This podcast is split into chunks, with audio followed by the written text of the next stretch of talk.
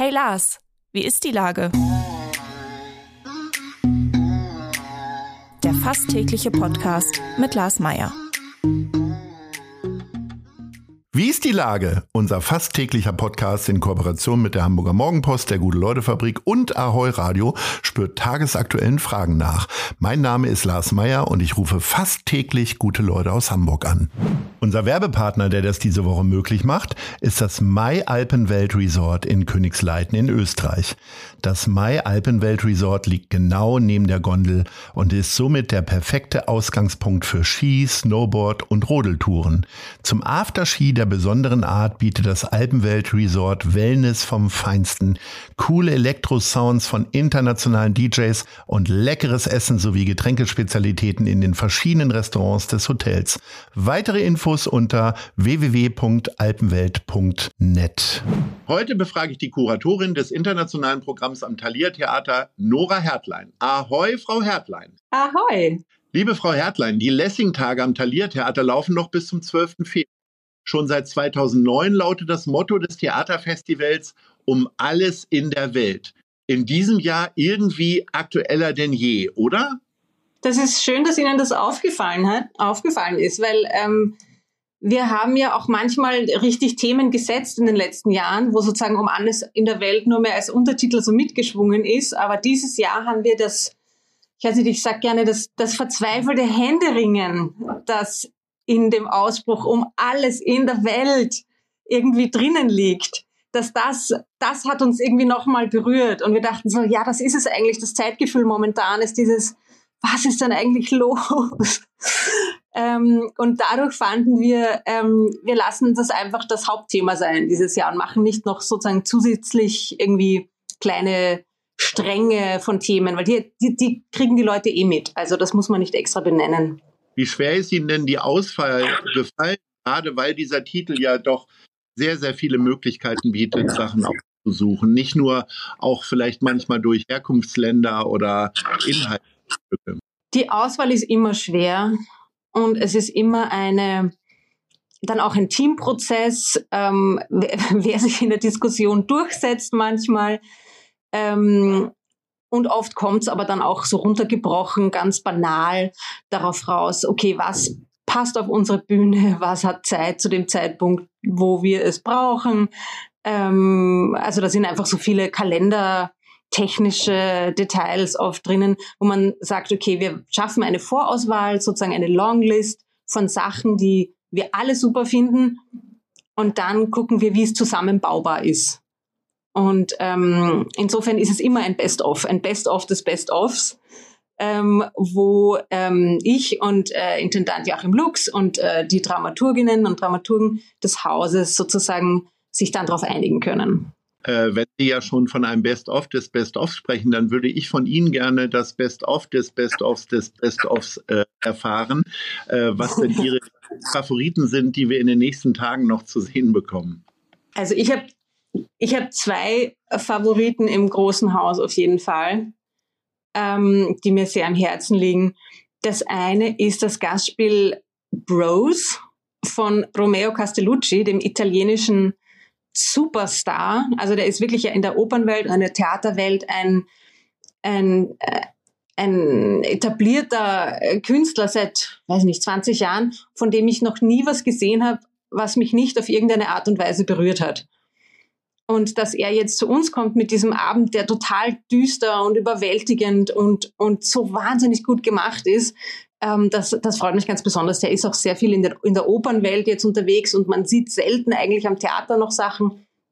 Insofern, das ist irgendwie, das fühlt sich schon wie ein Erfolg an, dass wir das in, Hamburg haben können, dieses Stück. Und die, mein zweiter Liebling ähm, ist tatsächlich ein ganz ein persönlicher Liebling von mir.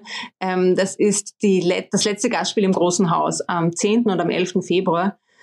A 24-Decade History of Popular Music oh. vom Künstler Taylor Mack. Der Titel ist leider für Deutschsprachige manchmal ein bisschen umständlich. Deswegen sage ich immer die Taylor Mack Show, weil er mhm. hat es, ähm, das ist der Künstler und der hat das sich ausgedacht, der hat das inszeniert und der ist der Hauptdarsteller. Ähm, das ist ein musikalischer Abend, ganz am anderen Spektrum von der von der Formensprache eines Castellucci. Ein, ein, ein Mann, der in Drag-Kostümen die amerikanische Geschichte seit 1776 anhand von jeweils in dieser Zeit populärer Musik performt. Das ist so gut und so lustig. Es ist bei Hamilton, dem Musical, was da Hip-Hop ist, ist da jetzt dann die Popmusik. Naja, Hamilton ist schon ein sehr klassisches Musical. Ähm, das, das nach ganz anderen Kriterien äh, funktioniert. Natürlich ist es da auch amerikanische Geschichte, aber bei Taylor Mac geht es gerade darum, sozusagen jenseits des Kommerz, äh, den ich jetzt Hamilton mal unterstelle, ähm, äh, zu arbeiten und sozusagen aus der subversiven Ecke, aus der queeren Ecke, aus der, aus der äh, patriarchatskritischen Ecke zu kommen. Und auf die Art und Weise interpretiert er diese Lieder, die zum Teil eben aus dem 19. Jahrhundert, aus dem 18. Jahrhundert sind, zum Teil aber, also es geht bis in die 2000er.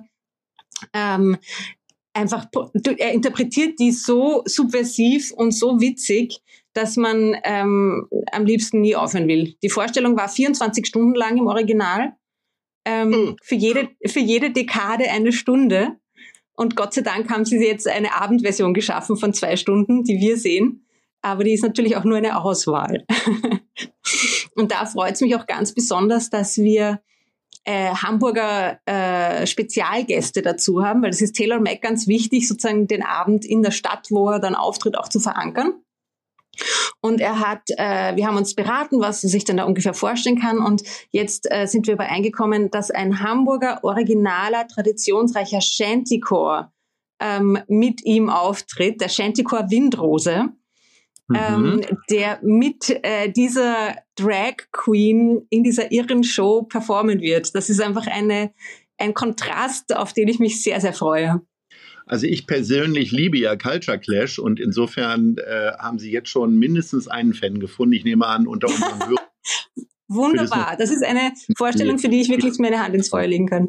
Ähm, das, nun ist das ja kein reines Theaterstück, äh, aber was macht denn für Sie ein gutes Theaterstück aus?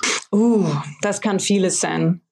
Das ist immer unterschiedlich. Also es ist, ich glaube, man darf sich ganz darauf verlassen, wie, wie man es erlebt in dem Moment, in dem man es erlebt. Dieser Live-Moment ist das Allerwichtigste.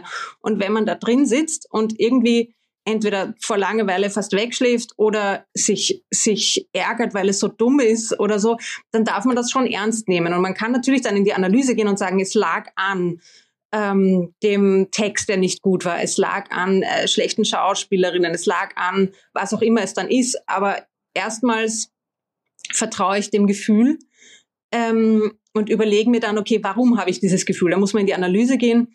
Und dann ist es oft so, ach, ich fand das jetzt toll, weil ich es wichtig finde, dass diese Menschen auf dieser Bühne das machen zum Beispiel. Dann, dann kann man auch nachsichtig sein, was die Umsetzung angeht manchmal. Oder ich finde es toll, weil die Umsetzung so toll ist, auch wenn es mich inhaltlich nicht interessiert so sehr. Also da gibt es einfach verschiedene Dinge, wo die alle eine Berechtigung haben. Ähm, und deshalb wir gerade jetzt auch bei den Lessing-Tagen zum Beispiel so eine Vielfalt an Formen und Künstlerinnen und Künstlern anstreben, weil man eben nicht so sagen kann, wir machen die eine gute Art von Theater oder wir zeigen die eine gute Art von Theater. Äh, gibt's nicht. Übereinkommen gibt es denn? Sie haben ja gesagt, dass Sie das mit Herrn Lux und Dramaturgen besprechen. Wie viel Übereinkommen gibt es denn da immer und Einigkeit? Oder äh, gibt es dann entweder Kompromisse oder gibt es da eher ganz oder gar nicht? Das heißt, wenn äh, einer oder zwei dagegen sind, dann kommt das gar nicht in Frage. Also wir finden im Endeffekt schon immer einen Konsens, ähm, hinter dem dann alle stehen können. Aber natürlich gibt es sozusagen äh, Favoriten und es gibt manchmal einfach die Kolleginnen und Kollegen, wo, wo man sagt, okay, von der Kollegin ist dieses Stück ihr fix gesetzter Favorit und von mir ist das und das Stück und so weiter. Und darauf nehmen wir dann schon Rücksicht, auch wenn wir selber nicht sozusagen 100% begeistert davon sind. Aber man muss, nachdem Theaterkritik und Theaterkuratieren einfach so subjektiv ist, per se, da gibt es keinen Katalog, den man abarbeiten kann. Ähm, ist es, glaube ich, auch gut, dass man in der Gruppe dann sagt, okay, der eine, die eine hat die Vorlieben oder diesen Geschmack oder diese Sehnsucht, dann muss man darauf auch Rücksicht nehmen. weil das reflektiert äh, die, die multiplen Meinungen, die das Publikum auch hat. Spätestens mit der Bekanntgabe der neuen Intendantin ab 2025 ähm, zählt man ja jetzt so ein bisschen so die letzten Tage oder Monate oder Wochen äh, mit Joachim Lux. Äh, wie sehr traurig sind Sie denn? Auch wenn man sich natürlich immer auf alles Neue freut, aber Joachim Lux ist ja eine sehr prägende Figur, äh, wahrscheinlich nicht nur für Ihr berufliches Leben, sondern für alle. Ja, ähm, es ist eine, es ist jetzt eine spannende Phase, weil sozusagen die volle Konzentration da hineingeht, dass man sagt, okay, bis 2025 machen wir jetzt noch alles, was wir immer schon machen wollten. Ähm, und sozusagen man, äh, Joachim Lux hat auch eine ganz eine tolle Energie jetzt mit der Planung ähm, die schon sehr weit fortgeschritten ist, ähm, was man sozusagen nochmal unterbringen will, welches Thema man nochmal ansprechen will. Also da, auf diese Art und Weise ist es präsent aber es werden hier noch keine Elegien gesungen. Also es ist so viel Arbeit jeden Tag und es liegt noch so viel Arbeit vor uns, dass, ähm, dass wir uns da lieber da hineinstürzen, als über das Ende nachzudenken. So, wer viel arbeitet, der muss ja auch zu Kräften kommen. Und äh, unüberhörbar sind die Österreicherinnen. Und deswegen ist meine Frage bei der Top 3 natürlich, wo es denn die besten Wiener Schnitzel in Hamburg gibt. Wir fangen bei Platz 3 wir fangen bei, das ist jetzt natürlich gemein, dass gerankt werden muss. Ja. Ähm, okay, aber ich würde, ich würde anfangen bei Platz drei, nicht weil es das Schlechteste ist, sondern weil es sozusagen im, wie soll man sagen, man braucht es in einer anderen Situation. Und zwar Hatari Hatari ja. hat ein Schnitzel, das sich nicht, also das weiß ich nicht, die Authentizität äh, werde ich jetzt, äh, würde ich jetzt nicht äh, äh, beweisen wollen, aber die servieren ein sehr gutes Schnitzel und die machen etwas ganz Perverses. Die machen das mit Bratensaft. Man kriegt so Bratensoße dazu. Das ist so gut. Es ist absurd und man denkt sich um Gottes Willen, aber es ist so wahnsinnig toll, vor allem wenn man irgendwie wenig geschlafen hat und dann so ein richtig heftiges befriedigendes Essen braucht, dann ist das Hatari das Richtige. Sehr gut. So, Platz zwei würde ich sagen, schick und sehr schön und sehr gut Chebol in der Innenstadt. Natürlich. Also da, ja. daran kommt man nicht vorbei. Ähm, mhm. Es ist, das ist wirklich ein, ein schöner Ausflug ab und zu. Ja. Und dann Platz eins da bin ich auch parteiisch, weil ich in Altona wohne, aber die goldene Gans in Ottensen. Ui. Die, machen, die machen tatsächlich ein hervorragendes Schnitzel und das Wichtige an diesem Schnitzel ist, es gibt einen guten Gurkensalat dazu.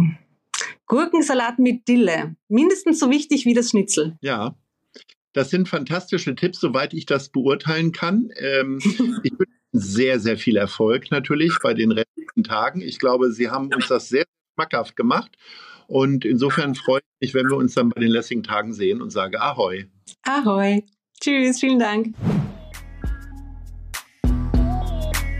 Dieser Podcast wird präsentiert von der Gute-Leute-Fabrik, der Hamburger Morgenpost und Ahoi Radio.